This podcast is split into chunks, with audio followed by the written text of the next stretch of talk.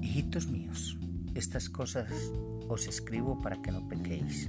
Y si alguno hubiere pecado, abogado tenemos para con el Padre a Jesucristo el justo. Y Él es la propiciación por nuestros pecados, y no solamente por los nuestros, sino también por los de todo el mundo.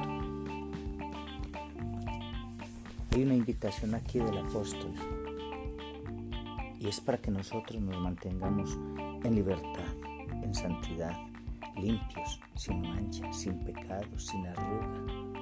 El Señor quiere que seamos santos.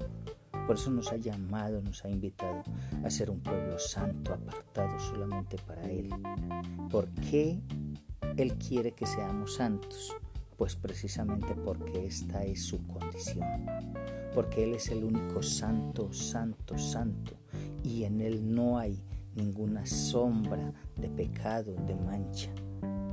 No hay ningún tipo de inmundicia en Él y Él quiere que su pueblo pueda ser partícipe de esa misma santidad.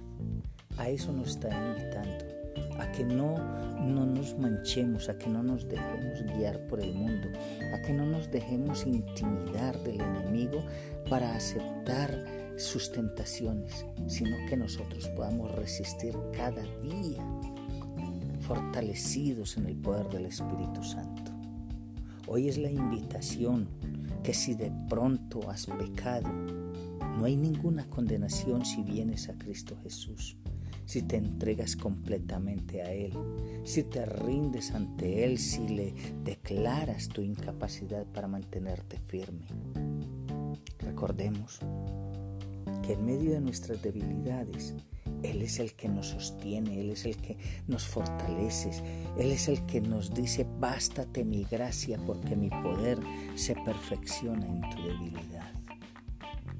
Jesucristo es la propiciación por nuestros pecados. Él cargó con toda esa cuenta que había sobre nosotros. Él fue el que canceló la deuda en la cruz del Calvario no solamente por mis pecados, sino por los de todo el mundo. Por eso yo tengo que procurar que hacer ese máximo esfuerzo de vivir en comunión con el Señor, de buscar su presencia, de fortalecerme en esa palabra y en el Espíritu de lavarme y limpiarme cada día. Que esa palabra que yo estoy leyendo, que esa oración que yo estoy haciendo vaya con el sello, con el poder del Espíritu Santo, para que penetre en mí, para que me saque toda inmundicia. Recordemos, el Señor dice, sin santidad nadie me verá. Y hoy es un día especial para lavarnos, para limpiarnos, Así como tú te metes al baño cuando te levantas, allí para refrescarte, para quitar esa, ese mogre que ha llenado tu cuerpo por el sudor, por el mismo trabajo, por las vueltas que tú haces cada día. El agua te lava, te limpia, te refresca, te purifica.